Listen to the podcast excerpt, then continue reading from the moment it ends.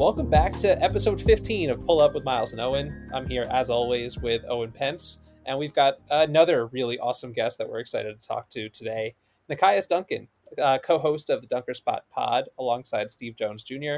They have incredibly in depth W and NBA, even though we don't talk NBA on this side, really good NBA stuff.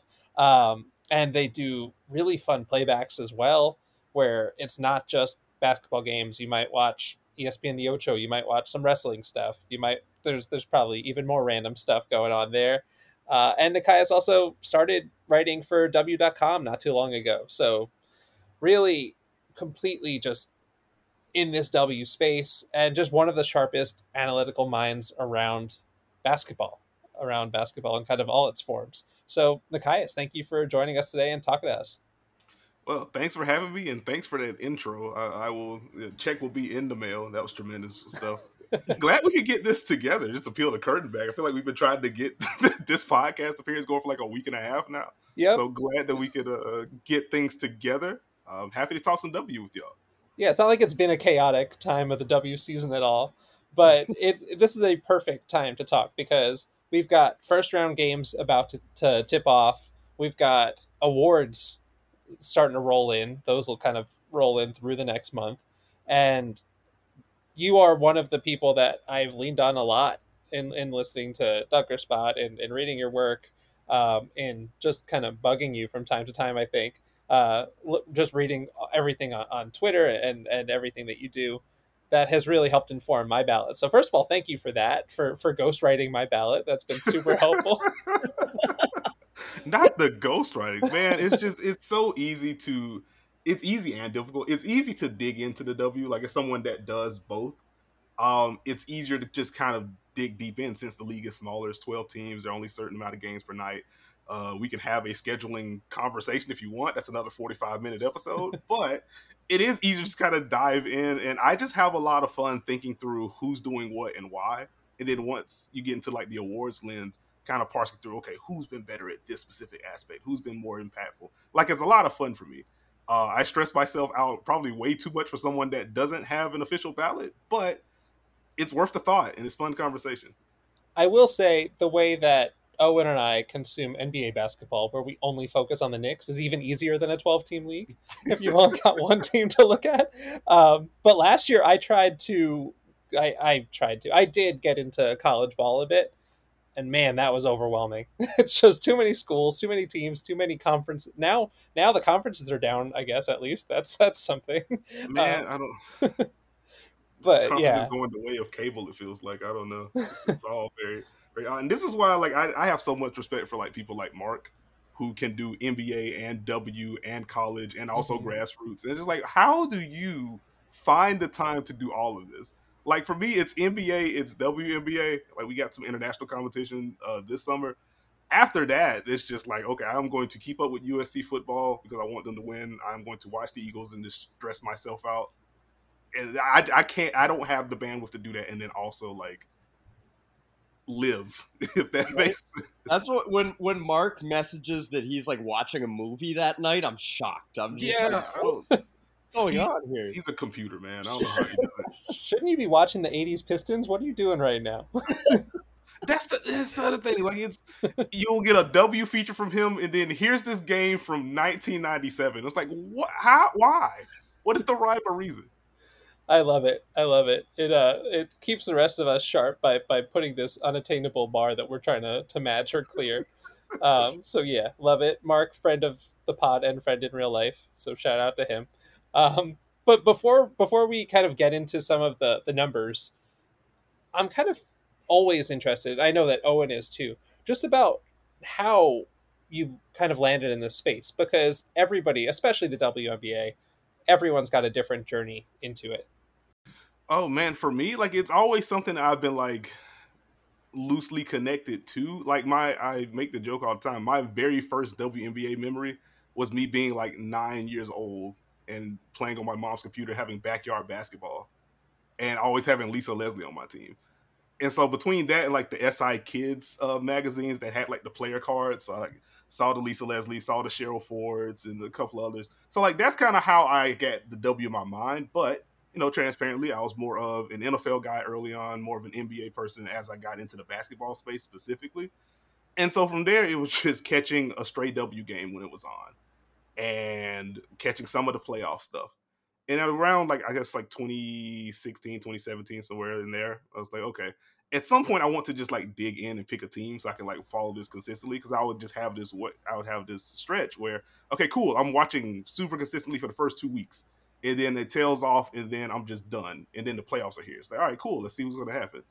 And I think one just wanting to have a consistent pathway into it um kind of let uh dictate some of my interest there A'ja like I'm from South Carolina um, not a Gamecock fan, but having someone like A'ja that was just popping on college, you know, popping on TV for college basketball all the time, it's like, okay, cool.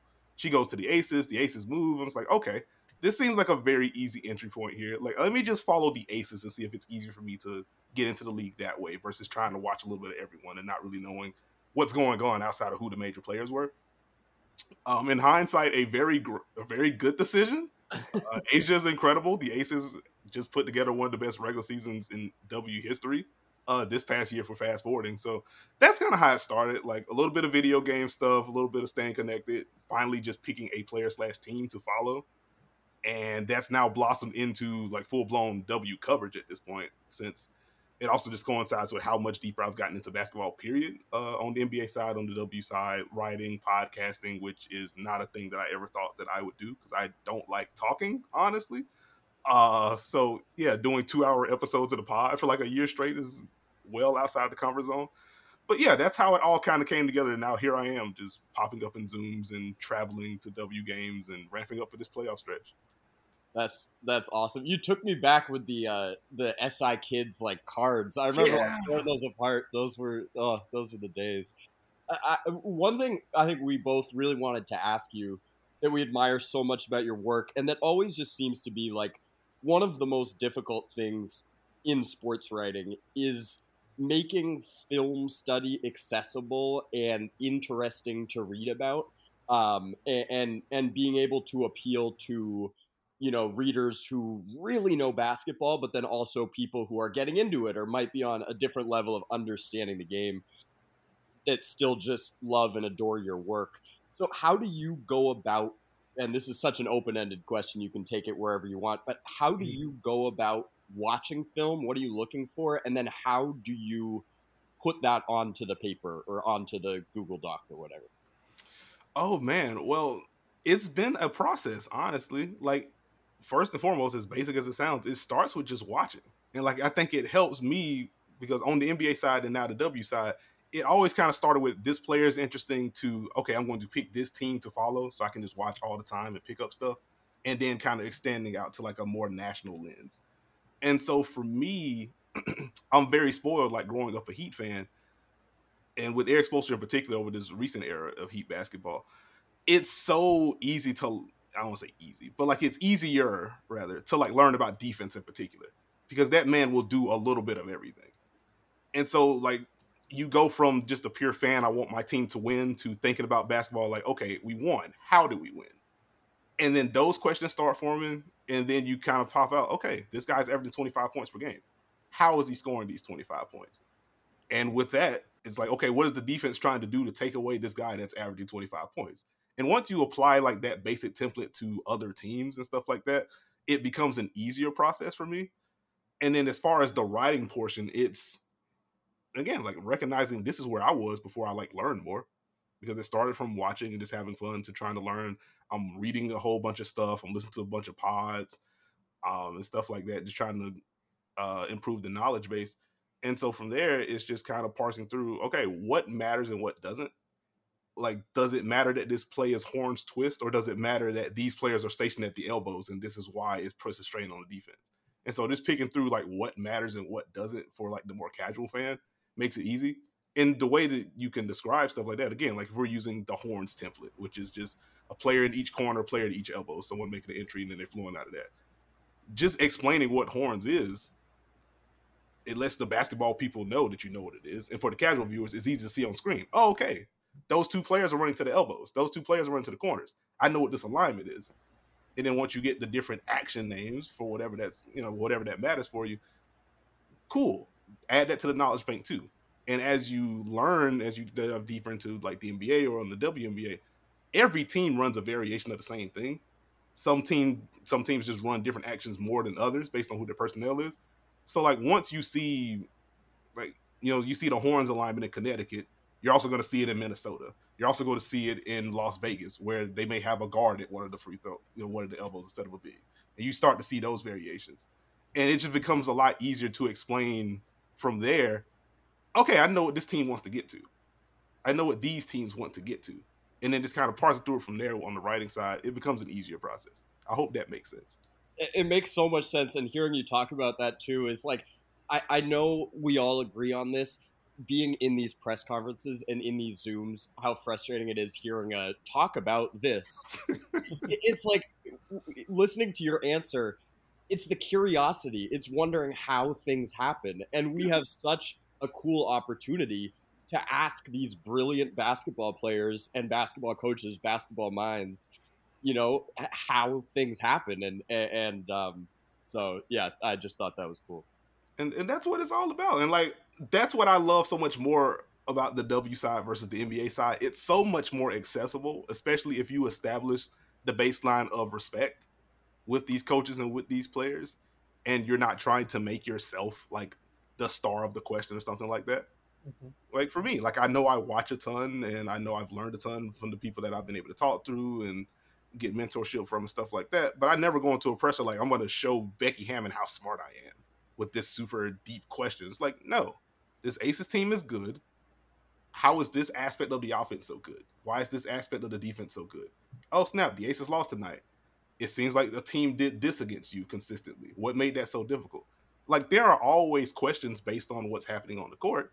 If you ask enough of those, like, they will respect that and they will answer those. And then again, you add that to your knowledge bank, and that helps elsewhere. If the Aces get dinged with guard guard pick and rolls, and now I'm watching the wings in the dream and I'm seeing Rhyne Howard screen for Allisha Gray and Dallas is struggling. It's like, huh, conceptually, I can understand why that might be an issue for them because I just saw it somewhere else. And again, it all just kind of connects that way. I, I love that. It, yeah. And I think that that's what it really comes down to, where it's understanding that there are sometimes people that are in those pressers that don't go in there with that kind of mindset, right? To, to try and they're chasing a quote and, and I've been in that position before too. I've got a deadline, I've got a story I'm working on, so I'm like, mm-hmm. whatever happens by the end of today, I need to get a JJ quote or whatever, and, mm-hmm. and, you and but you can build your story around that, and, and that's a good approach. Some people, I don't know, are just in there to be in there, and then there. But I think that the players respect the people that are there consistently and that mm-hmm. are obviously doing this with a level of care. And I'm sure you know there there are going to be certain players in that roster that respond better to the analytical questions, to the on court questions, and that there are some that you'll notice if there's a social justice piece that you're working on, or if there's something about team chemistry or a milestone, there might be better people to go to for different things there too. Mm-hmm. Um, so there are absolutely different levels to it, but I think more than anything else is that consistency, right? It, it's being there. It's it's showing that you know the W is not just your summer gig when when the NBA is out of season um, mm-hmm. that I think has kind of been what, in my eyes, and and hopefully, and I, I'm sure the players too, has has kind of elevated you as, as part of that now that Aces uh, media contingent there. Yeah, and like one of the things that I've really had to sit down with myself and understand is like it is a privilege to do this on the W side, and like one in a literal sense because this is a great league with incredible basketball talents, incredible basketball minds that you get to talk to but beyond that, it's also just a privilege to have the time to dig in the way that I do. And I know that's the case for a lot of people who a lot of my media friends are looking for like full-time employment somewhere. And so like you know what I'm saying like having that grace and understanding like okay, I may hear a question that makes me tilt my head. But it's like okay, yeah, not everyone has access to a synergy account that can miss a game and then just watch it in 30 minutes the next morning and then come into a shoot around and ask fire off three four questions because I was able to dig in and do that. Not everyone can do that. Not everyone can devote the time to you know again just the deep dive the way that I do. And so like I've just kind of had to take the step back in that regard. Um, but yeah, to your point, that consistency matters. And like it, one of my favorite moments of this season was going to Vegas for the Commissioner's Cup, and then they had a regular season game that Thursday. Going into Vegas, going to their shoot around, and Becky Hammon seeing me and saying, "Hey, look who came into town. He's all he's here for the big ones." And like just having little jokey moments like that. It's like, huh? Like she recognizes who I am. She respects who I am and what I do. And now we can go away from hoop and like talk for a little bit. And like that's not something I would have envisioned a year and a half ago. Like that's really freaking cool. Like I've had like the Chelsea Gray meme with the head tilt with some of my questions. Uh, like the Kelsey Plum, I feel like you see me uh, video from last pro season because I asked about her screens. And it's just like it's really cool to have that kind of to have those kind of interactions. Owen and I, in having Sandy Brondello as the coach in our local market, know very much when when it's like, cool, we're gonna talk about hoops. Now we're just gonna talk for a little bit and, and she'll come and sit down and just chat with you for 15, 20 minutes. And every time it's happening, like yeah, we're, we're trying to keep our professional media hats on, but also the entire time it's like this is really freaking cool to talk to a, a professional coach and former player and just have her yeah. just kind of chill. They, they had they had music playing at practice for like the first time ever, like a couple weeks ago, and so Sandy just starts talking about music, and it was one of the funniest, like most uh, just charming interactions I've ever had in this space. It was so funny, like she, she's trying to remember like the most popular singers in the world and like really trying hard to remember their names. so it was so awesome. Ugh. Yeah, eventually she got to Beyonce. She needed a little bit of, of help, but she was able to get to uh, Beyonce. oh boy! Well, I'm glad she was able to get there. We, we don't want Sandy on the on the bad side of New Yorkers. No, she always she she said it again in a in a presser because that was around when the the hip hop 50th anniversary when the Liberty mm-hmm. were doing some stuff around there, and she'd been asked about music a, a couple of times, and she was like, "I know what I like. I listen to whatever my kids. I have I have teenagers, so." I, uh, but I can identify. Oh, I like that, or no, I don't like that. but I have no idea what, who anyone's name is and if I've heard of them or not. And it's it's very funny at the Barclays Center where Owen and I will be walking into a practice or something like that, and we'll say, "Oh, like Blink 182 was having a concert here later tonight. Didn't know they were still touring, and like we we can kind of stay up with what the Barclays is doing. And uh, I I wonder if Sandy or the players if that's a perk if they ever just say, okay, we're gonna we're gonna shower and stick around and watch one of these concerts tonight. I would imagine so. Like I guess on a related note, I just wonder how much leeway the Vegas players have too, because there's uh-huh. literally always something going on in Las Vegas, and like thank goodness, like I'm just not in Vegas. that I always appreciate the Vegas trips for games, playoffs, whatever the case may be. That city is just a lot. And I say that as someone that doesn't party, never smoke, never drink, whatever. But it, it's always so busy and congested. And I could not imagine like living there on the beat. That was the other part of what I want to say on the privilege front. I also recognize that beat writers have a different schedule than like I do. I'm watching the league because I love it. We're talking about it on the pod. I could write a piece, you know, every week or every other week for W.com. I, I'm not assigned to the Aces. And so it even gives me more time to just deep dive in. Okay, if I have a question today, cool. If I don't have a question today, that's also cool. Like there are many many Aces pressers in particular that I'm in. I don't raise my hand. I don't have anything to say. I don't have a new thought. I'm not going to ask a question for fluff or anything like that. If I feel like I have an understanding of something, I'll leave it alone. Um, beat writers don't always have that luxury. Like they have to write something. Mm-hmm. And I would imagine that probably got a little challenging for the Aces writers when they started out like 28 and whatever it was, 28 and 3 or something. It's like, okay, what do I even ask at this point? and so, like, even recognizing the privilege there, like, I don't have the same pressure. And so that allows me to, when I do have a question, I can dive in and get this great response or whatever the case may be.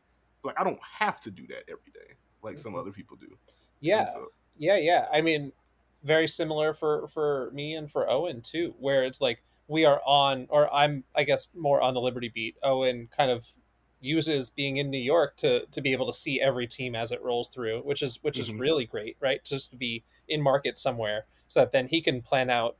Cause coming to town for back to back games, let me start working on a Chicago piece, that kind of mm-hmm. thing. Um, so that that's definitely the privilege of being in market. But there are some people shout out to like Brian Heyman from the from the Post, who will sometimes have to leave a presser halfway through because he's got a deadline two hours later. and yes, I'm on the beat, and yes, I'm at all the practices, but I'm never on deadline like that. And mm-hmm. that it makes me anxious seeing him scribble things down by hand that he's then gotta gotta get together in a couple of hours.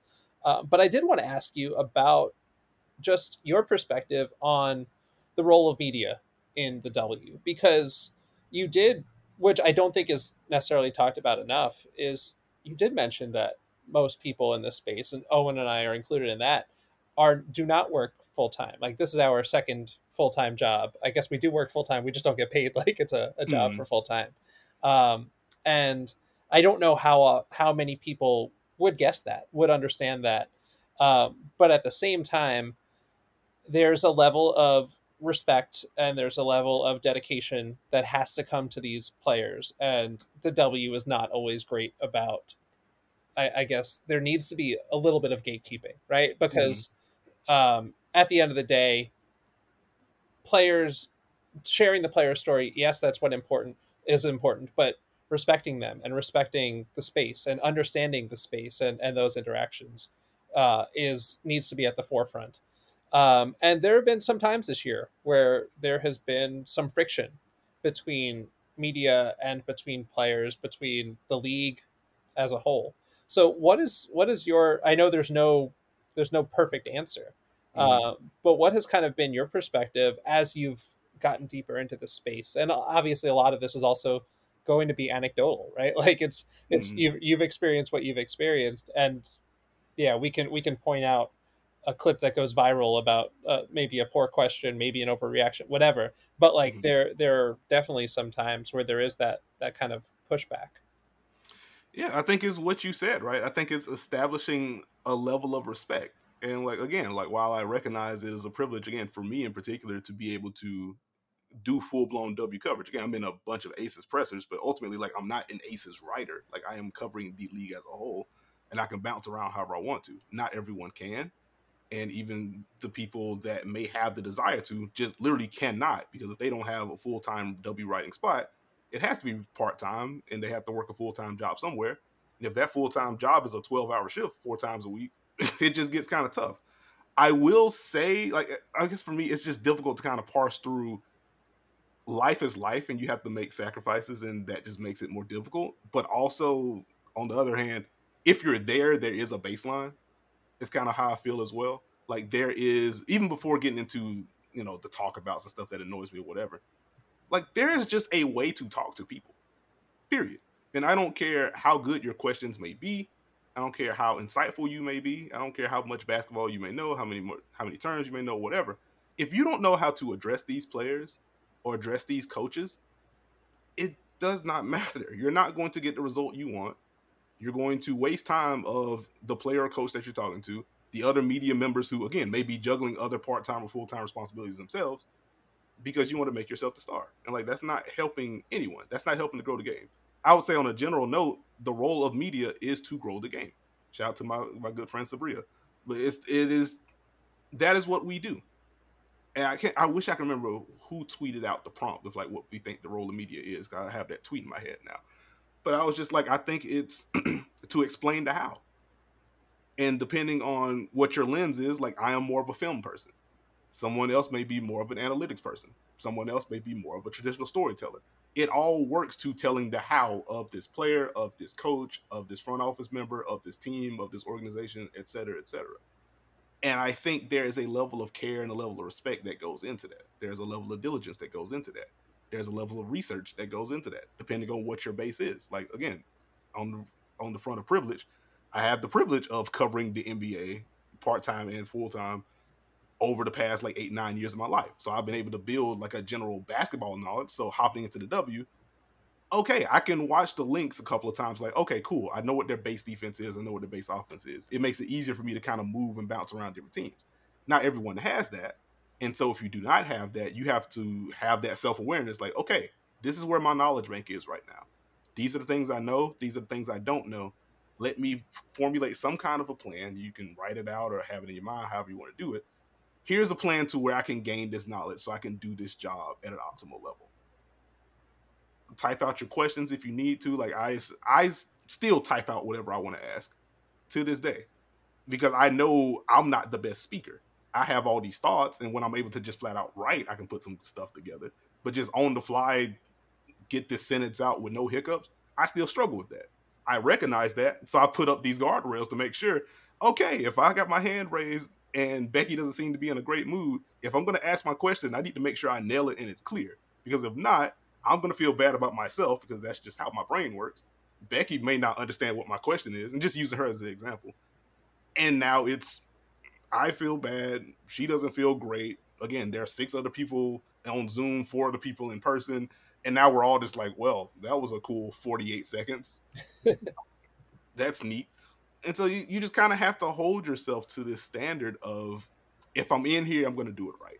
Or at the very least, I'm going to do it to the best of my ability and do whatever you can to nail it. No one's going to bat a thousand. I've had my flubs, will continue to have my flubs and stuff like that. But that's also where the consistency and building that respect comes in. I know if I botch a question, I'm not going to be exiled from Aces Media or wherever I'm at because I've been in there enough, I've asked enough, I've taught these players and coaches enough to where they know, okay, th- this is what he does. He respects the league, he respects his team, he knows what he's doing, and I have that leeway to make a mistake. If you are new, like you, you may not have that, fair or not.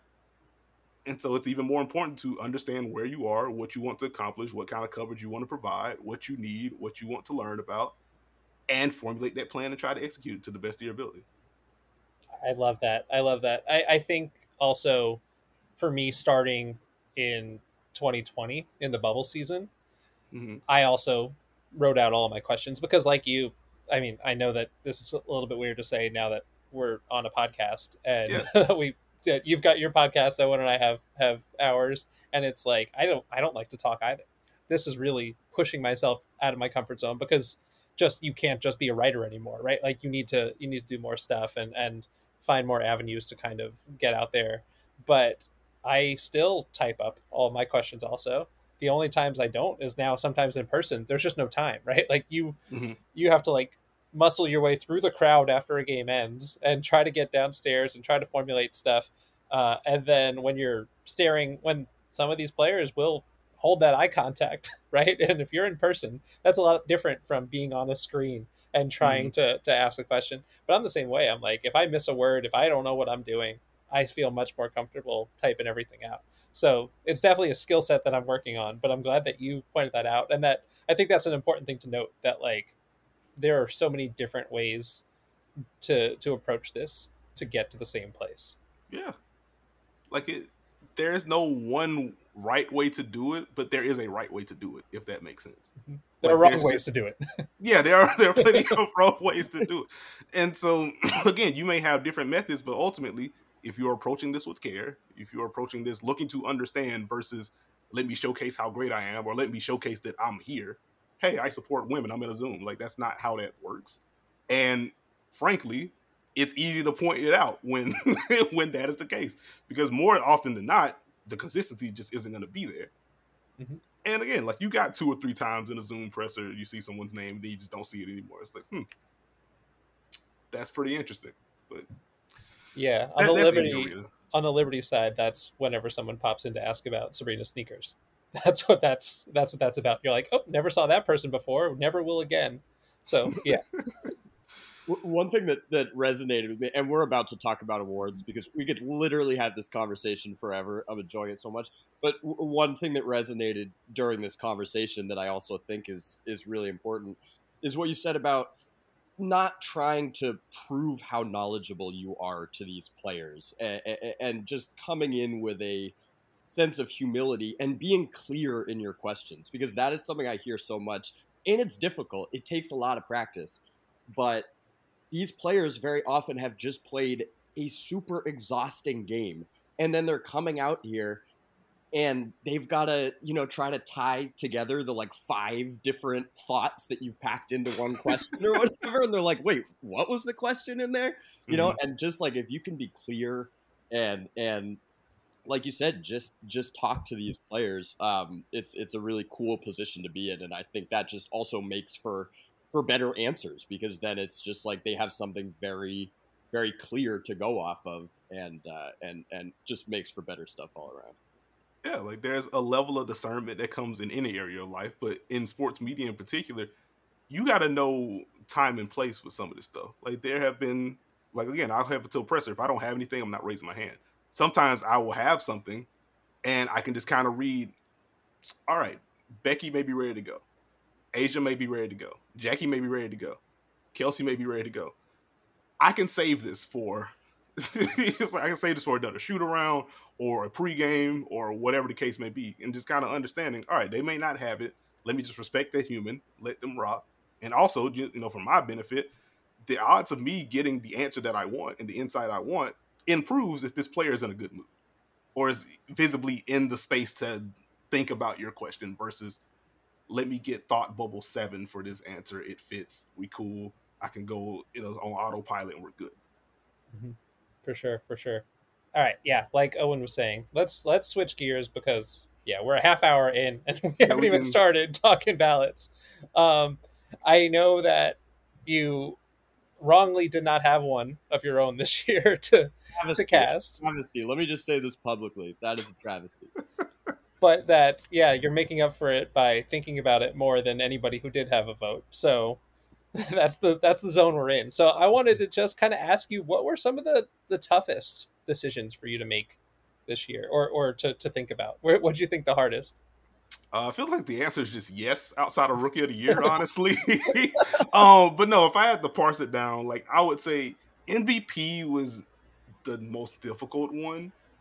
Like in, I think my top three would probably be MVP, probably the spots nine and ten on all W, especially since it's positionless now, mm-hmm. and then like spots nine and ten on the all defensive team for me, because I just found myself with the teams in particular. It's like okay, here are six players for two spots and I can make an argument for all of them. Like this is their role; they do this well. Well, this player also does their role and does it well.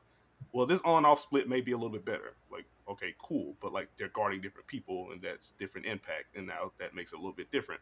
Okay, cool. This player had these stocks plus the impact. Wait, their team finished ninth in defense. What does that mean? It like mm-hmm. my mind just goes a thousand miles per hour trying to parse through that kind of stuff. I, I completely, as someone who also doesn't have a vote, what you said about the ninth and tenth spots is so true. And I was just thinking this the other day when I was writing up my like if I had a vote awards, and I was like, we need. There's no reason not to have a third team all W because I'm I'm sitting here and I'm like, Jewell Loyd might be my eleventh player, and that just feels so wrong. Mm-hmm. And you know, I've always had her on either first or second team in the past years, and obviously, especially when it, it was you know going by position. Um, but even now, I'm like, well, I've got eight spots already locked, and then there's Chelsea Gray and Sabrina Ionescu and Jewell Loyd. not to even mention other players. It's like I can't leave any of those off. Why? You know, it's it's obviously not a super important thing, but I feel like more awards are always better, and uh, a third team would be kind of a cool way to to do that. I also do think that with the categories you mentioned, those were the toughest for me. Those and most improved. Um, mm-hmm. Most improved and sixth woman are, I think, going to be tough every year because philosophically, it might be how you approach those awards and and mm-hmm. what and and everybody might be coming at it from a different angle. So that just that just kind of shifts things. Um, but it is really reassuring. This is my first year with a, a, vote, and it's really reassuring to hear everybody talk about how difficult this has been because I'm like, good. It's not just me, not just me struggling, not just me scrambling uh, to try to like try to dissuade myself from what I think I'm settled on, and it's mm-hmm. so much second guessing. But this is, it's it's so important, right? It is really really important that everyone who has the the privilege. I know we keep talking about privilege, but the privilege to vote in these is is making sure that you are going down to the you know the 11th hour to make sure that you're doing the best by yourself. Um, so no further ado how'd your we i didn't know until actually i was filling out the ballot that uh, mvp i didn't remember that mvp was ranked voting which i really mm-hmm. liked. That made me feel a lot more comfortable.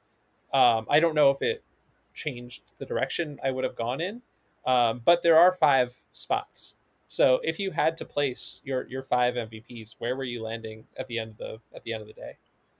Um, funny enough, uh, we just had like the well, Steve and I had our official like awards uh, final uh, check in because we've done I think four uh, check ins on the award front this season, which also makes just makes it easier to kind of parse through what the season's been like. Mm-hmm. And it also helps once you get to the final, one, like, well, hey, I did shout this player out in these other two pods. This one played better, so I can replace him. I'm not hating on your favorite player or your favorite team, that stuff. But anyway, that's another pod. Uh, for MVP, I landed on A'ja 1, Stewie 2, AT3, Satou 4, and I had Phee 5.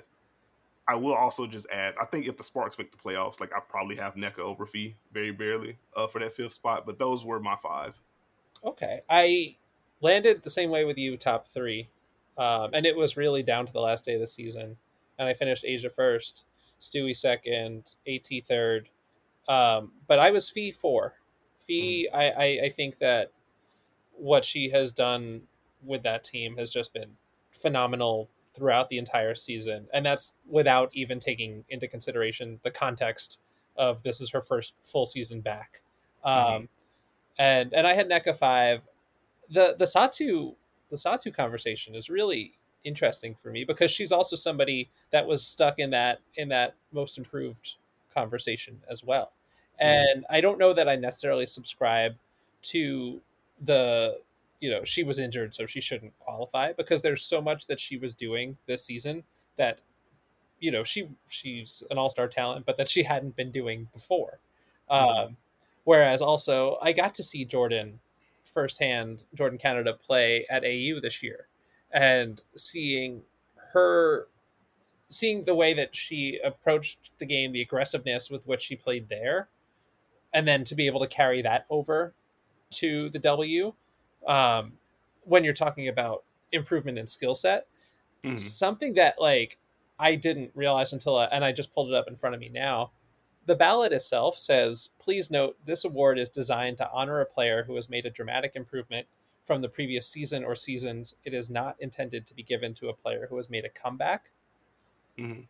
That was interesting wording, I thought, when you're when you're Huh. then talking about Satou's case, right? It- where where they're trying to say this is not a comeback player of the year award. So just because somebody was injured or out or you know wrongfully imprisoned, like that does not make Yeah. them eligible for for most improved. Um, and yeah, I wasn't really ready for that when that kind of description when I was getting into it. So eventually, I did end up going Jordan with that award, and I think that they were both super deserving. But then I had Satou land on one of my all W teams, so it's weird to be having that different conversation, right? Where you're like, how can she be one of the top 10 players in the W and also not the most improved uh, or just missing my, my MVP ranking ballot? Um, so, how would you put Satou's season kind of? How would you just describe everything that she's done this season, both offensively and defensively? Because her versatility there, I think, is where she really took a leap as well. Yeah, I think, like, frankly, this is just easily the best season of her career. Like, it helps that it is also the healthiest season, but like what you alluded to, it's not like she is healthy, thus numbers. Mhm. Like, the drives are better and more controlled, and she's getting to the free throw line a lot more, doing a better job of reading her positioning on drives and reading defenders' bodies and getting into the body and into the line. The shot itself, like the shooting itself from three, is enough to make her MIP case without anything else like the level of comfort, the avenues in which she's getting the threes up, it's not just the set shots anymore. You will get the one dribble pull up and flowing off, you know, get creating those pull up threes. She could do that as well. The defense has gotten better. Like the rebounding, I, that has also gotten better, at least statistically. Like I would just have to dig a little bit deeper into Dallas film to see like how much of that is opportunity versus she's boxing out better or she's reading the ball coming off the rim faster. Like that would just take like a dive from me. I, I've done some weird stuff when trying to learn about players, so like that's not out of my wheelhouse. Um, so I won't speak to the rebounding point, but she's just been incredible. I think she was firmly Dallas's best player this year, and considering what their actual like wing depth is on that roster, she was wildly important to what they do. And that's not to disrespect what Natasha Howard does, you know, as kind of a sweeper on the back end with how aggressive they play pick and roll sometimes. It says nothing about the interior presence that Teaira McCowan is, and that certainly isn't intended to be disrespect to Arike Ogunbowale, who, you know, you can look at the field goal percentage, but the three point percentage perked up post All Star break, just the amount of pressure that she puts on defenses, the improvement as a playmaker, the improvement defensively. I don't want to sneak on, you know, don't want to denigrate any of that. But what Satou was able to do on both ends of the floor and not just someone who is eating off of others' gravities, but someone who created and generated gravity herself offensively. That's different. Because you think about early in her career, like she showcased the flashes of this really big wing that can get downhill. And if the jumper's going, I don't know what you do. But it's a lot different to Satou's drawing two sometimes because of how dominant she's become as a driver, how dominant she's become as a post player against mismatches, and then being able to play make out of that. Like it's different going from Satou can score when she has it, when she's off the ball, ignore her, we'll see, you know, good luck. She's just unlocked so many more avenues of her game on and off the ball this year. That's where I have her again, I had her fourth on my fake ballot for MVP. I had her on all W first team for me, and she wound up being my MIP because it's also just difficult to make the leap from even if, if you believe that Satou was an all-star talent and the only thing was health. I don't necessarily agree with that completely, but if that is what your baseline is, going from all-star talent to all W talent in a league as talented as it is is very difficult. Yeah. And to improve the workload on both ends of the floor, play more games in the longest season in W history, and then improve your efficiency to this degree while also getting more off, uh, defensive attention and then thinking back to some of the earlier years, like Satou in some lineups with Marina Mabrey who could shoot, Arike who could shoot, Allisha Gray who could shoot, and then looking at this Dallas team, it's like, all right, Arike can shoot. Who else is defense who our defense is respecting? And Satou still able to score the way that she was and play make the way that she was. I was a Jordan Canada truther up until like the last week of the season, to be frank. And like I have the pod episodes to prove it. Um, but it, it just kind of swung late for me with Satou. Like she just did too much. That It's a it's a really big leap that she made. I think I think it's also for me. I was watching Satou at Fenner before in this past off season, and when you were talking about some of the the flashes, that was a very inconsistent roster there. That was Stewie showing up a little late, Sloot getting there a little late, and and Satou kind of getting more more minutes, but then being relegated she was coming off the bench for a while and then and then late was starting again. And I wondered if looking at how she was playing there, she looked great, but I was looking at that roster that she was playing with and if that was like as a complementary piece. So for mm-hmm. her to then come into the the W season and build off of that consistently because that's yeah. what it was. It was the consistency throughout the season. And yeah, when she's making a push, putting up a 40 point game near the end of the season and, and averaging 28 or whatever it is down the stretch, that also adds to those numbers. Um, but it, it wasn't just empty usage, also. Mm-hmm. Um, so yeah, I, I can't say anything bad about Satou Sabally from this season, and I love it. I, I love it. I love that we're seeing it. Right. I love that we're seeing her and Sabrina from that draft class now both be all W talents, which is just awesome to see from a one-two that were teammates in college too. Mm-hmm. Everything we've discussed about Satou's improvements this year and how hard it is to make that leap from all star to truly one of the five or six or seven best players in the league. This is why we need to rename Most Improved Player the Jackie Young Award. I'm just going to say it right right? It should be called the Jackie Young Award because every year, just more improvement. Hold on, hold on. The Starry Jackie Young Award. Let's go. There we go. Come on. we got to tie it in. Let's go. It all, it all ties together. so, so were your five uh, top five MVP players your first team all W? And then, if the answer is yes, who would you have for second team? Um, actually, let me pull this ballot back up and make sure I did have it. Different. I think, I think I did have a slight change. I think I did have Nneka on my first team, and okay. then Satou slide into the second team and you know can call me a dummy if you'd like for people that are listening. But something that's been very consistent for me like on the nba side and the w side i value the team success a lot more for mvp than i do for all w. And you look at some of the like one just Nneka was incredible on both ends of the floor as was Phee. But Nneka spearheading what was the best defense in the w post all-star break in addition to what she was doing offensively. And then you look at some of if you care about this portion you look at some of the on off splits between Nneka and Phee, and it's the Sparks barely winning their minutes with Nneka on the court and just completely dying without her off the floor. And you factor in so much roster turmoil with the Sparks team, like just the most injured team in recent memory on the W side.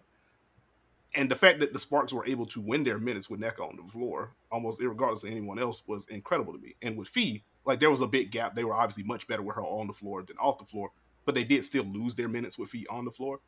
And just as a general aside, I don't know what to do with this Lynx team in terms of award stuff because it's like to go from 0 and 6 and to make the playoffs. I think they're the first team since the 2015 Sparks, if I have that stat correct, uh, to start that poorly and make the playoffs.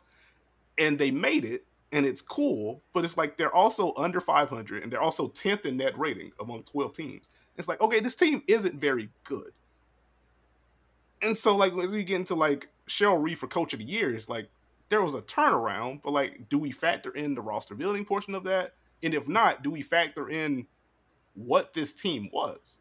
Like, they won close games, and in the second half of the year, they beat some good teams. But like, it still wasn't a good team, so it feels weird to reward the team not being good, but also, I guess, just outperforming the rest of the bottom of the league because it was just Aces of Liberty won a whole bunch. Mhm. The Sun won a bunch. And then here are the Wings, a little bit over 500. And then everyone else is just kind of, you know, hashtag parody, I guess. Like, I just didn't know what to do with that. Well, it's also been the last what three or four seasons now that the Lynx start by losing. They they started zero and three or zero and four the last couple of years also, but the difference was they they didn't they added point guards both times, right? Like they they brought in Lay a couple of years ago, and then last year they brought in Mo Jeff. They they made that trade for Mo Jeff after not having a, a point guard after letting Crystal Dangerfield go at first, but like after not having a, a point guard on the roster, and like you could point at that for the turnaround. This year, I guess like Dorka really helped right the ship, and they kind of used her as a point forward sometimes too, which Mhm. was which was part of it. Um, but there wasn't that roster. There wasn't a change to the roster this year like there had been in years past that became a, a catalyst. Um, Mhm. I guess Cheryl Reeve not playing aerial powers. I don't know if that was if that affected anything. I'm ready Oh, for the I'm ready for the thirty for thirty to one day come out about that uh, whole situation. Um, but I'm with you too, where it's just like even when you're having the the coach of the year conversation, which I know now we're jumping all over the place. uh, teams four through ten being separated by three games or whatever, right? Like or four for, through nine, I guess. To to say, you know, LT did so much better of a job than Cheryl that like it's just then Tanisha, right? Like all of those are somewhat interchangeable, and obviously situations do come into play um, and and roster construction.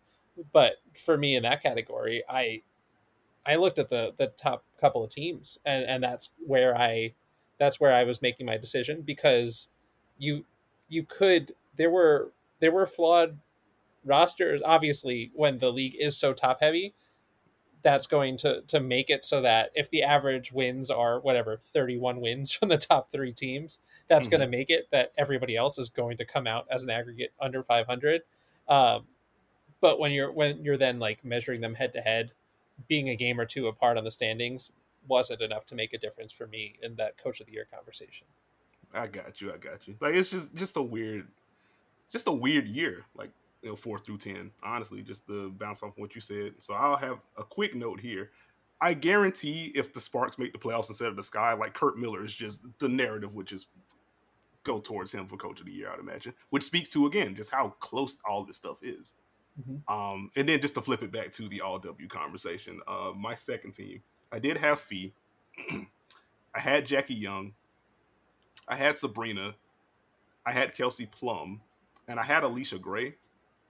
Uh, kind of as my final two there, and I didn't feel great about it because one, like I feel like the general blandness of what Atlanta was post All Star break, has really just put a damper on what this season has been for Allisha Gray. She's been really freaking good to take on more offensive uses, the drives to hit more, playmaking bump, I wish she could take more threes, but I feel like that's more of a roster construction issue. They need her to drive because who else is going to drive if she doesn't? But to do all of that in an approved role, different situation, and still defend at all W level, like I feel like that should just be rewarded. And then trying to parse through which aces guard I was gonna have between Kelsey and Chelsea was just tough. Like I feel like Chelsea finished the season stronger than Kelsey did. Kelsey wasn't shooting well to start the year, but literally everything else was at a career high rate. It was like a weird thing to where Kelsey found the shot towards the second half of the year, but then the defense started to tail off some. And it's like, okay, I don't know what to do with this. And so I don't feel great not having Chelsea on my team. Uh, I could easily talk myself into, I guess, flipping the Grays or going Chelsea over Kelsey, but they're all right there. No Jewell or no Jewell or Arike on my team doesn't feel great either, for just how much defensive attention both of those players get, and how generally hard they tried on defense for most of the year, especially on Jewell. Like Jewell was just locked mm-hmm. in. It felt like wasn't an elite defender, but was firmly a solid one. In addition to just being the game plan offensively, set the single season scoring record, uh, broke various storm records as well. The efficiency threshold kind of did it for me with in regards to both of them, which again, the context matters. They're seeing a whole lot of attention, and neither of them are in optimal spacing context. So like that obviously hurts. But when it's Jewell and Arike versus what Kelsey was able to do overall, what Allisha was able to do overall, what Sabrina was able to do, it's just it's splitting hairs and it stinks. Yeah. And to Owen's point, like it would be cool if we had a third team because I think they would all be there. Like Kahleah Copper would probably be on my third team if there was one. Um, I've you know following my friends at the committee, like a few of them would have Aliyah Boston as a second team selection. Like that's a little rich for my blood. But we get to a third team.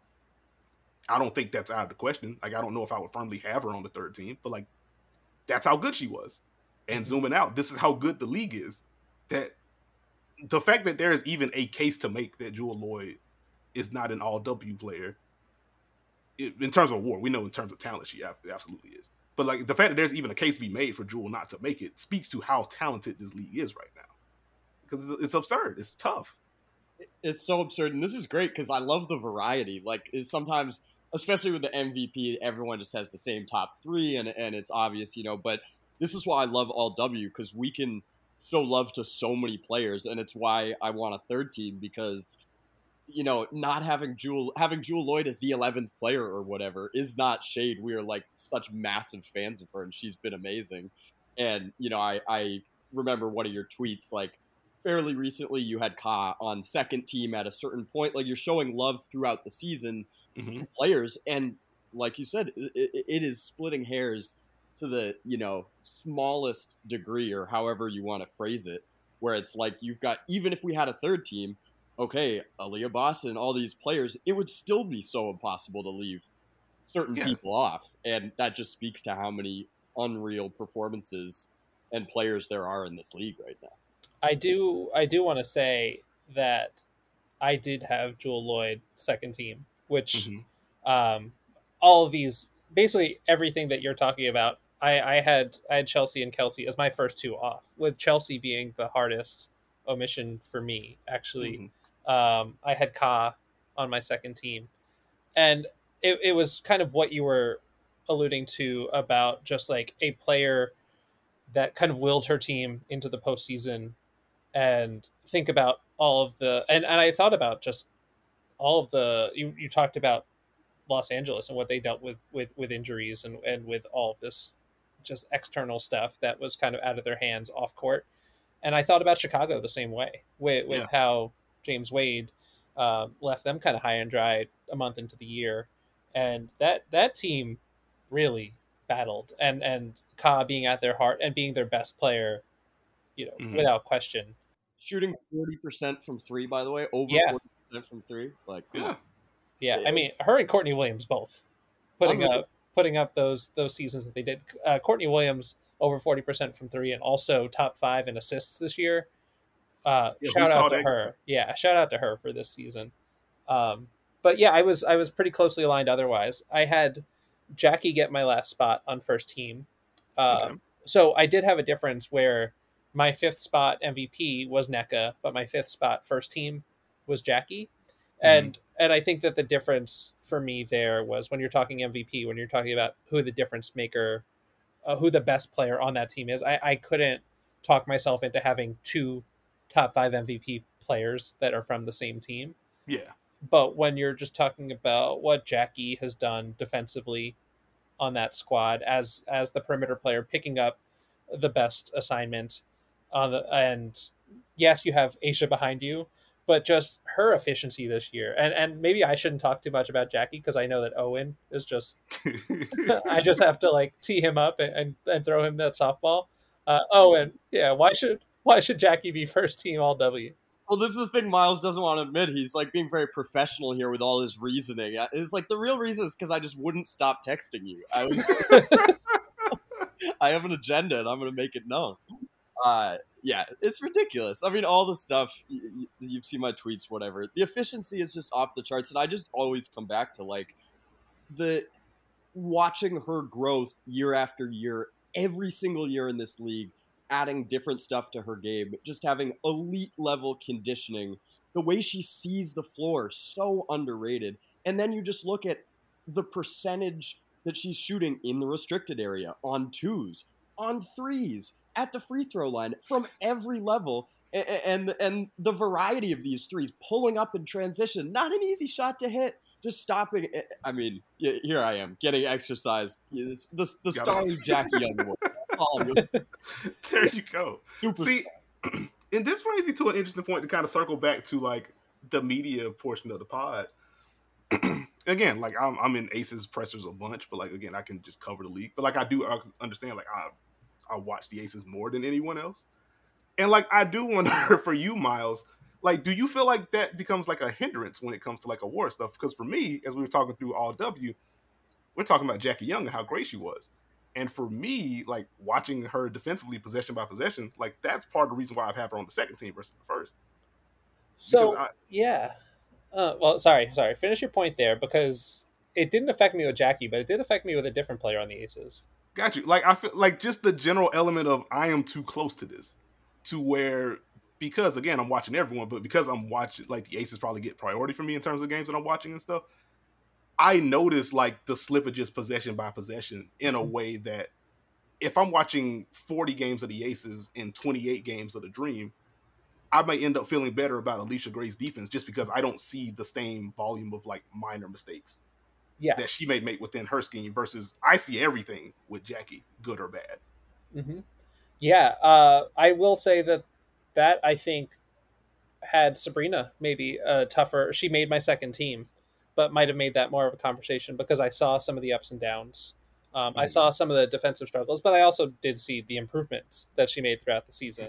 Um, and then I that that could be watching Sabrina could then hurt Kelsey Plum's case in my mind, right? Where I'm seeing, where I'm not necessarily seeing every possession of, of what Kelsey's doing, um, and also thinking about this is the knockdown shooter that this team is is like generating look, so many looks for because of the talent elsewhere on the court, and then looking at the efficiency numbers that I'm seeing Sabrina put up could then head to head end up being a knock towards towards Kelsey, right? So there's there's I think some of that where it does happen, and then sometimes when you have the good that gets even more elevated. Um, but the player that I think was negatively affected in, in on my ballot um, for being on one of these I don't want to say I'm not going to say super teams, but on one of these like super talented rosters, which is a very different way of saying the same exact thing, uh, was Alysha Clark when it came to sixth player of the year. Because mm-hmm. I looked at a lot of those on off numbers, but also like with Kayla Thornton, I took into account that she was never on the court without several all stars at the same time. So when you're looking at some of the advanced stats without kind of just following through the game, mm-hmm. yes, the a lot of those numbers are going to be boosted in their favor because you're in a position to succeed literally at all times, right? Uh, mm-hmm. and and it dropped both both KT and AC down on my ballot, and I ended up going with DiJonai because mm-hmm. there were some games this year that she became the main the main piece for Connecticut mm-hmm. uh, where they don't win a few of those games without DiJonai in the fourth quarter. And her just playing 31 out of 40 was a bit of a knock, but she was a game changer. And, and you know, Dana had her moments too, in Chicago, Dana Evans. Um, but yeah, it, it's it's weird to have an award work against you because you're on a talented team or because that's a team that, like you said, that you're seeing so much. And like I think the like on the flip side of that, like that's probably why I was a little bit higher on AC's case for sixth player of the year. She ended up being my pick. Mm-hmm. Just because, like, okay, no, like she's not going to average 12 points per game off the bench. And if you were just looking for the traditional, again, coming with the NBA background, where I, I hate how six man of the year is voted for in the NBA. It just becomes did your team make the playoffs? Did you lead the NBA in bench scoring? If yes, you are the winner. And I I hate how reductive that is. It, it is insane to me that like Andre Iguodala in particular just doesn't have an award, in spite of being an insane defender and connector offensively and hitting timely shots. He didn't score enough, so he didn't win. Anyway, that's a whole nother rant. Uh, before AC, and like, also sorry, and also justice for Immanuel Quickley as well. While we're on the topic, too. Shout out to IQ. Yeah. My, my, sixth player of the year. Sorry, you're you're in Knicks you're in Knicks town no, right now. if I remember correctly, I think I had I think I had Quick one and Brogdon two on my fake battle on the NBA side. So like we're aligned in that front. But yeah, but like because I also have that background, I also just I don't care as much about the bench scoring. It's more like what does your team ask you to do, and can you perform that at a high level? Mm-hmm. And while like AC was flanked with talent, AC also uh, her you know, her presence on that roster, especially in light of Waves arms wildly with the rest of the bench depth. Her presence on the roster unlocks the Aces small ball unit if you replace Alysha Clark with insert wing here that may not shoot as well or may not be able to defend fours as well, then the Aces probably still win those minutes just because of you have A'ja, you have Chelsea, you have Kelsey, Jackie on the floor. It doesn't hit to the same degree. And like Alysha was a very consistent closing part uh, piece for the Aces in fourth quarters, even before Candace went down. Like there were games they were closing with Alysha instead of Candace, and like that spoke volumes to me early on. Then you factor in just how important the shooting has been just how important, as infrequent as they may be, like statistically, how important those early seals in transition are, and just getting a foul. And even if it's not free throws for her, it's a team foul, and now someone else reaches or tries to fight over a Kelsey Plum screen, and now they're in the bonus. And that all starts with Alysha Clark running the floor hard and stuff like stuff like that kind of adds up cumulatively. Then you add in the on-off stuff. That's where I end up with Alysha Clark. Like DiJonai was up there for me for most of the year as well. Like her the drives and just general efficiency inside of two post All Star break hurt, and then once she also missed times, like okay, well now yeah. I just feel very good about the Alysha Clark pick. Um, I get that. Where, yeah. Well, also everything that you're saying about Alysha Clark, that's what I'm also seeing firsthand with with Kayla Thornton. Kayla Thornton, right? Yeah.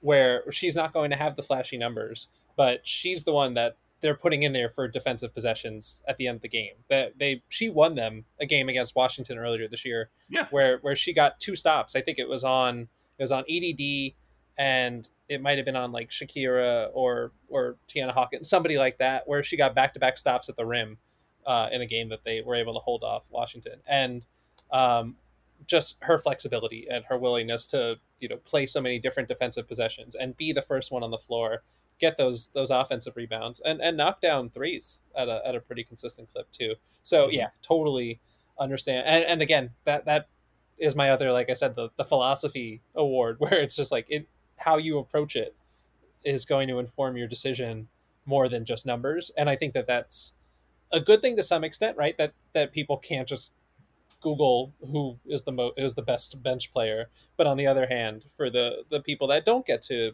see or aren't in market or or just aren't as locked in mm-hmm. uh, it it becomes a much tougher award to kind of handicap and try to figure out what people are, are going to come away with. Yeah, I would imagine some people see Kayla Thornton averaging five and a half points or Alysha Clark averaging six and a half. It's like how how are they in the top three? And it's like, nah, you kind of have to watch these teams and what they're trying to get to, man. Like this is what like you think about all the switching that New York does, and you think about the switching yep. the Aces do with their smaller Londons. Like it does not, it frankly just does not work without Alicia Clark or Kayla Thornton, respectively. Totally. It kind of surprised me and disappointed me a little bit near the end of the season how it seemed like a lot of people were pushing Marine as the the sixth player of the year. And like, look, I, we all love Marine. She is so awesome, so fun to watch, amazing person. Zero shade towards her. Did you watch the whole season? Like, AT has been instrumental to this team the entire way. Like you said, schematically and, and defensively and allowing them to, to play bigger, to play smaller, just doing everything, you know, diving on the floor for loose balls, all that little stuff that doesn't show up in points for, per game. Marine struggled for most of the year. The narrative around Marine for like the majority of the season until like Commissioner's Cup was like Marine doesn't have her confidence. And then credit to her because she started playing really, Boy, really well up to her capabilities. But it's like, are we just going to forget the first 60% of the season. And oh, by the way, KT was also really awesome in the last 40% of the season, too. This isn't just because KT was our first guest on this podcast. We are big Shout fans. out, friend of the pod, KT. Friend of the pod. we, could, record a pod on all of these segments alone, um, but we got to transition to the final part of, of uh, this episode, which is round one, which does begin on Wednesday night, which might be tomorrow night, which might be tonight, depending on when you're listening to this. Mm-hmm. Um, is there a series that you are especially excited for? Is there something surprising that you think is going to happen? What would you like to talk about about round one?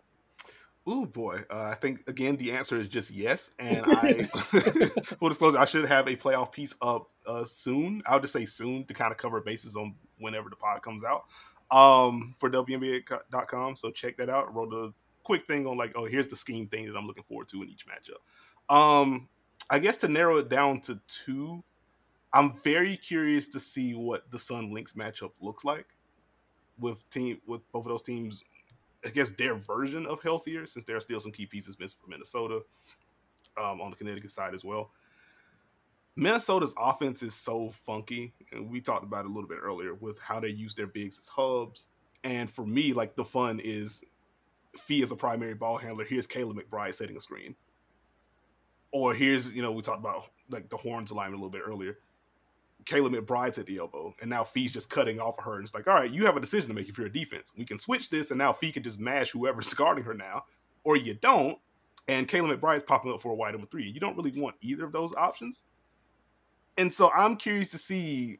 It's been a lot of, uh, you know, we only saw Phee in two of the mat, two of the four matchups during the regular season series.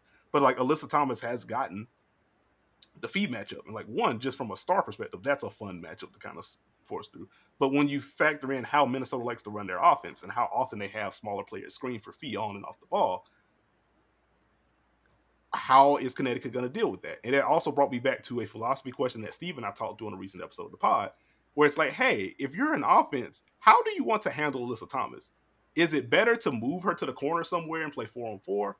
Or is it better to directly involve her in the action, which sounds insane, directly involve her, but if you're able to slip a pass behind, who's the help now?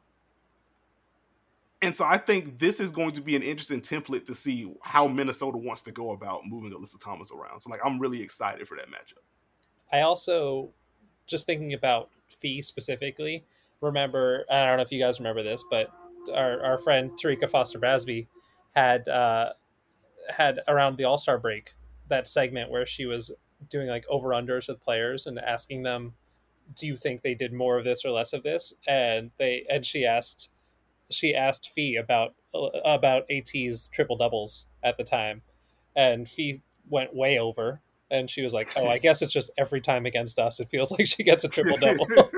so for that alone, and that was before AT. I feel like after the break, she had maybe four of them, right? Like that was she really picked it up after the All Star break too. At so that matchup in particular, yeah, she's going to be a menace. I mean, both of them, right? Like both of them are going to be tough guards, and, and that matchup when you're talking about superstars, that's I guess for for based on where um, my my MVP ballot landed and and yours too. Uh, that's the only matchup of two MVP level candidates that are seeing each other in the first round. So mm-hmm. that's exciting, an exciting thing to see players at you know a similar non-existent position going head to head. It should be fun. And then I'll quickly add as the second one, it's got to be uh, New York and Washington. As if I can remember the numbers from my own piece, like a 109.6 offensive rating for the Liberty overall this year, a 100 offensive rating in the four games against Washington. The assist rate drops from 75, which is a WNBA record, to 67.8 against the Mystics in those matchups. And it's just like, hey man, also Stewie averaging a shade under 16 points per game in those matchups. And mm-hmm. I'm not gonna cite what her percentages are from the field or from three. Well, I'll just let you look that up on your own. It's not great. That's going to be an interesting test for the Liberty. I think they are a more talented team, and I think with Shakira Austin's health being up in the air right now, I would assume that she's just not going to be available for this first round series that should probably further swing it for the Liberty. But the Mystics have notes that they can hit to make this a three game series, if not win it altogether. So I, I will have my eyes on that one as well. When you talk about just the the guard play, those matchups. It's not just that the perimeter defense, which has been kind of the bread and butter coming into the season. We knew that the Mystics, in having already in having Natasha Cloud and Ariel Atkins, then adding Brittany Sykes. When you talk about the assist percentages, right? You're just mm-hmm. seeing the the on ball pressure and also the ability to recover. Um, yeah. So that's something that really has given the Liberty some trouble. But yeah, we, we did see JJ has looked solid um, and and was probably the the strongest player the other day in that in that tight game um, for for the Liberty in that matchup. And, and and Sabrina did get free a bit, um, but JJ, especially if no Shakira Austin, they they might have to really look for her heavily, uh, especially whenever she can get that deep seal. Mm-hmm. She's she's the one for me in this matchup because I think that through those regular season matchups, and I also think through the Aces Liberty matchups this year, mm-hmm. to where Jonquel just she's so much bigger than just about anyone she's defending. But and when the Liberty were at their best, she's just punishing teams with quick sales and getting to the line and offensive rebounds. But when she isn't, and when the help, how albeit small, is able to double down or dig down on her move, and that turns into her ball over her head, trying to see, trying to pivot, etc., or knocking the ball out of her hands, and it turns into a scramble situation. It's transition. She's the last player down. She has to be poised on the block in this one. If she is, I don't. I still have questions about the Mystics offense. If the Mystics have to play a whole bunch of half court offense against this Liberty team, which I think second best defense in the W post All Star break, the New York Liberty, it gets really tough for Washington. But I think I think you have to establish Jonquel early in the series. I, I just know there's going to be one play in this series where Brittany Sykes blocks either Breanna Stewart or Jonquel Jones. It's yeah, absolutely. Yeah. She's been so another like all W third team candidate, Brittany yeah, Sykes, for what she's absolutely. been able to on both ends. Unreal. Just keeping that team afloat. Like sometimes it seemed like by herself at, at, at that that stretch, that like August stretch this season. Um, and yeah, and they are getting healthier but Ariel Atkins, she looked great the other day, but then had a donut before that and is getting used to the mask and I, and I guess all of that. Um, EDD is back out there and she's still, you know, herself. She's still punishing isolation mid range. Uh, so they're they're a team that and Sandy Brondello said it in post game the other day that this is as everyone predicted this is a top four team that with poor injury luck fell down to 7 mm-hmm. and they are not taking them lightly at all. Um, that being said, if you were going to see the Mystics at any point in the postseason, the first round is when you want to draw them because yeah. Shakira's status is up in the air. They still have some incredible forward depth on that mm-hmm. team, and Tianna's great. Um, Myisha's really strong. Uh, they've Queen Queen Egbo, yeah. Queen, yeah. I, I I will say, Queen the other day, I didn't. I don't know if I'd ever seen this. She struggled to back down Stef Dolson, and Steph was solid as a as a back to the basket defender, uh, which is not really always her bread and butter. Uh, and Steph stepping up these last couple of games is huge for the Liberty's depth. When you think they're going to go down to an eight woman rotation with just Steph, KT, and Marine off the bench, uh, having having her have that remarkable game where they had the comeback win over the Sky, uh, uh, uh sorry, over was uh, over the Sparks, uh, to to get the Sky into the playoffs, where where she hit those fourth quarter 3s mm-hmm. Um, that was really a great confidence boost for her going into the playoffs. Do we think uh, is is there any more notes on Liberty Washington? Because I want to go to one other series too, but if we've got any any more thoughts here, I don't want to don't want to jump us. Um, honestly, I ca- I want to see what the Stewie usage is going to be like because I think part of what's made Stewie kind of struggle against Washington in comparison to just what the Liberty do to teams. Normally, you could just kind of you can move Breanna Stewart around the chessboard. You can create all kinds of mismatches, and then she can abuse them one on one or double comes, and then you get into the Liberty's patented ball movement. The Mystics are so comfortable switching against Stewie and then they're able to sink in their help behind that. But because they're so freaking fast and also just really good at anticipating, they can get away with helping aggressively when other teams wouldn't, even off of like like you will see them creep off Sabrina. It's like naturally, why are you doing that? She's shooting 45% from three on high volume. Right. Their recovery speed is so insane that they can get away with some of this stuff. So even the passes that you think you have, you don't really have. And then you look at some of the unforced turnovers that the Liberty have had against the Mystics. A lot of them have been Stewie passing it to where the player was standing, but they're relocating. And it's miscommunication. It's just like, ah, they don't even know where they want to space right now because they know the defenders are helping and getting back. So naturally, as an off-ball shooter, you're like, okay, cool. If they're going up to help, let me move to this side. And Stewie's like, I just need a read. Or Jonquel's like, I just need a read and know where it's at because they're coming so fast to me. And it's just ball sailing out of bounds. Or someone reaching ball fingertips, now it's going the other way. So I'm curious just to see like how consistently the Liberty can space correctly around some of this stuff. If they can open up Stewie that way, if they're going to use her in the mid post, how much of Stewie pick and roll ball handler do we see in this one? How often do we see Stewie as a screener with an empty side? I think is going to be interesting. Like if you are having these kind of where's the help coming from questions, at least stress out the spacing in that way. It's like, all right, cool. We're just on the right side. Everyone else is on the left. We're going to empty the side. If you switch, it is a quick post up. The help is only coming from one of two spots. These kickouts are easy. Maybe we start to see more Sabrina Stewie pick and roll, which I wish I had actual numbers on that. What's going on with that second spectrum deal? But anyway, I wish I had actual numbers on that because it does not feel like we see a lot of Sabrina Stewie pick and roll No. in New York. Am I off on that? Well, we see a lot more pick and pop, um, Mm. where especially early in the season, Stewie would set that screen and then pop out top of the key.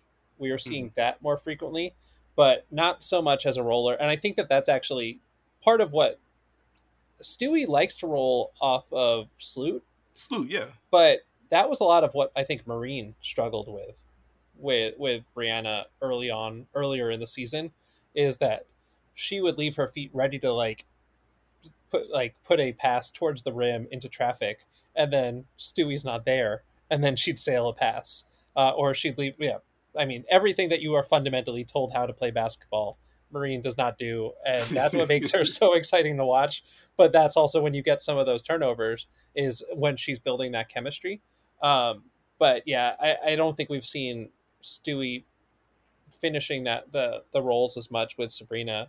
Uh, and and the way I think that their their best chemistry, the two of them, are is sometimes just they play a give and go for Sabrina to relocate, Mhm. uh, and she's often the beneficiary of that. Um, but yeah, as always, also like Sloot is just kind of the engine for this team, and she's been really strong in the last couple weeks, and then Washington gave her some trouble the other day. So that that's definitely when you're talking like the empty side pick and roll. Mhm. I would like to see some more action with Sabrina there. I loved the point about Washington, you know, helping off a player or, or, or kind of, you know, uh, sagging off a player like Sabrina in a way that just doesn't make sense to your basketball brain, but it, it, it works. They get away with it because of how quick the recovery times are. I think it's a perfect way of of putting how exhilarating this defense is to watch. And I think that the other the you know maybe the only player we haven't mentioned on New York that I think is also going to be extremely important in this series is Betnijah Yep. because he is the fifth starter. Mark wrote really well about this the other day, where you know the Liberty have a lot of initial actions, and then it's just kind of keep the machine moving, and a lot of that you know success they've had in this second half has been predicated off of Betnijah making brilliant, quick reads, being so you know assured in what she wants to do and how she wants to do it, not just being relegated to the to the spot up role but you know pump and go and, and, and making really good passes and and driving left you know just so well deep seals all this stuff. And so if, if washington is going to be helping off players in a way that we don't see traditionally from a lot of defenses betnijah is a player that can really punish them. Uh, but also maybe washington is able to get back to her. It's just going to be a really fun back and forth and i think she'll she'll play a, a big part in that. Well, five five games in September, so small sample size, but Betnijah 18.2 points per game on 54, 50, 93 splits. So is that good Yeah, and, and hitting 2.2 threes a game. So it's that's the highest volume. She's gone up every single month in terms of, of points per game, but also in terms of shooting percentage has climbed every month. So B, and we've seen her just more comfortable punishing those switches and those mismatches, but that's Mhm. also then opening up. Um, she hits the corner three. She started to drive more on those. I don't know that we see her miss those lefty layups anymore. When she gets into the lane, when she spins to that left hand, it feels like that's just automatic at that point, and some of those weren't dropping early. She's shooting a little bit more from the mid range, which the Liberty don't do much as a team, but besides her and Stewie, like those are the two players that will um, that will take those shots, and they're going to make those shots too. Um, so yeah, B, I think talking about her as the fifth player on this team is not something you can actually do right now. I just I don't know how you would rank them, right? But I but you're right, we got to her too late. I don't know how you would rank them, but she might be the second most important yeah. player in terms of a mismatch in this series. Yeah, to be clear, I did not mean like she's actually the fifth player on this team. I meant I, I'm more Yeah. in terms of how we've talked about her role over the course of this season, right? It's like, well, Sloot is the point guard, and Sabrina is the three point sniper, and Stewie is the MVP candidate. Jonquel, you know, former MVP, and so- so it's like she's just been pushed to that fifth starter, but it's not in any way. I think like what Banaj is doing is absolutely brilliant. All right, we gotta we gotta move on here. Uh, one thing I wanted to ask you. I mean, the other series to me that that I'm really excited for because the Dream have just had a weird season. They've had an odd season, and they've had their two best players are amazing. Uh, do they have a chance in this series? I guess I guess that's that's my question. Do they have a shot at this?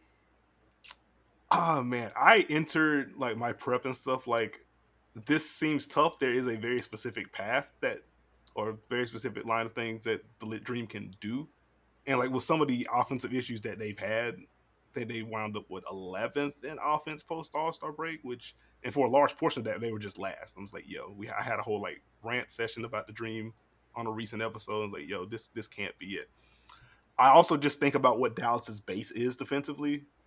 And it's like, okay, maybe this is the team that the Dream can get in rotation and can actually play with a little bit of tempo and can generate some easier stuff for their stars. And if they can put that together, like maybe they can do it. But Dallas is just so big. They're so much bigger than them. And not only are they bigger than them, and you feel that on the offensive glass, you feel that with the post ups.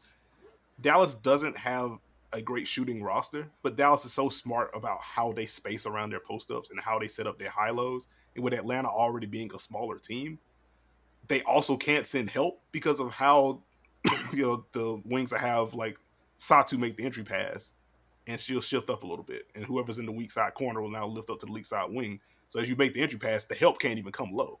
And it's just like, well, shoot, man. Like, what do you do when Teaira McCowan is just posting up Cheyenne Parker, who's like more of a four in size, but she's playing the five because of the versatility she can bring?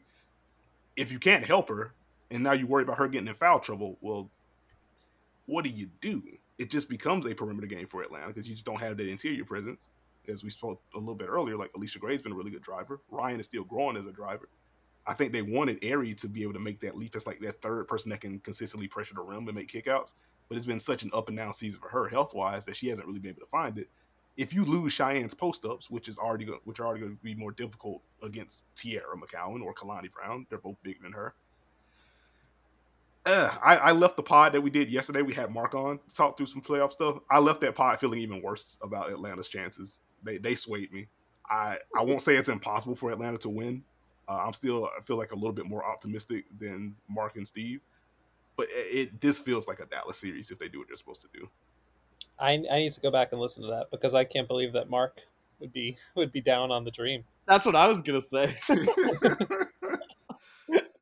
yeah, I, I lobbed the question up to him and the tone immediately gets somber. And I was like, oh man, I was expecting like 15, 20 minutes of back and forth on this three game epic series. And it's like, nah, I've seen what this Atlanta, what the Atlanta Wolves are. Dallas is a team very well equipped to just hammer them. It's like, well, I can't argue with the logic. That's just kind of tough. So I guess we'll see.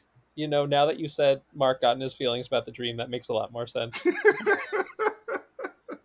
we have to we have to at least give a shout out to as we talked about three matchups. Aces Sky. Is there anything that the Sky can do to steal a game in Vegas to then make it a home court chance to to steal the series? they have to throw the aces off rhythm. Defensively. And I think they are scheme wise, I think they're equipped to do so because under Emre, they do everything. Like we talked about the Aces in their zone last year, and for most of the year they were leading the uh, the W in zone usage. Chicago actually ended up leading the league in zone possessions this year. They will throw zone. They're obviously pretty aggressive in pick and roll, uh, bringing their bigs up high and having Elizabeth Williams clean things up if Alanna's involved, or having Alanna clean up if Elizabeth's involved. And so, and then they are also pretty comfortable switching. And so, all three of those things in moderation, the Aces have kind of had to sort through throughout this season. So, like in theory, the Sky can do enough things to make the Aces like catch and hold or have like an early turnover fest, like we saw in the last matchup, mm-hmm. where the Sky just jumped on them in that last matchup. They have enough. And then as I was doing like prep for the pod yesterday,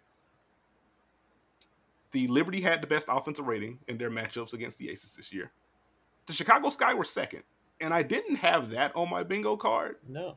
And I think a lot of that is just like it's the transition play whenever the Aces are just out of sorts offensively, but it's also just and this is something that Mark uh, pointed out, just the amount of pull-up shooters that the Sky have between Kahleah Copper, who's made strides in that front, Courtney Williams, what she's able to do, Marina Mabrey, what she's able to do. When Dana Evans has it going, she can certainly pull up from just about anywhere. And you think about the amount of switching that the Aces do against the Sky in particular, like they can pull up against those pockets. Like that's something similar that we saw in some of the Liberty matchups with Sabrina, to where the Aces are technically doing the right thing and switching and trying to keep things in front. But in that little bit of space between the switch, Sabrina's just pulling. And so the Sky do have players that can do that. So would I be surprised if the Sky stole a game one or a game two? A little bit, but it wouldn't be this massive, oh my goodness, stop the presses upset if the Sky pulled it off. Because they do have some offense talent to do it and they also have enough scheme versatility to where they can throw the aces, throw their timing off. And if it's another the aces can't shoot from three game, it's there for them. But like I'm very much picking the aces in this series. Like, I think they are just a much better team. I think if Chicago's personnel was better and or healthier, mm-hmm. this would be a lot tougher and a lot more fun to talk through. Um, it may just be a case of this guy can do all of the right scheme things, and they just may not have the personnel to execute it enough to to win.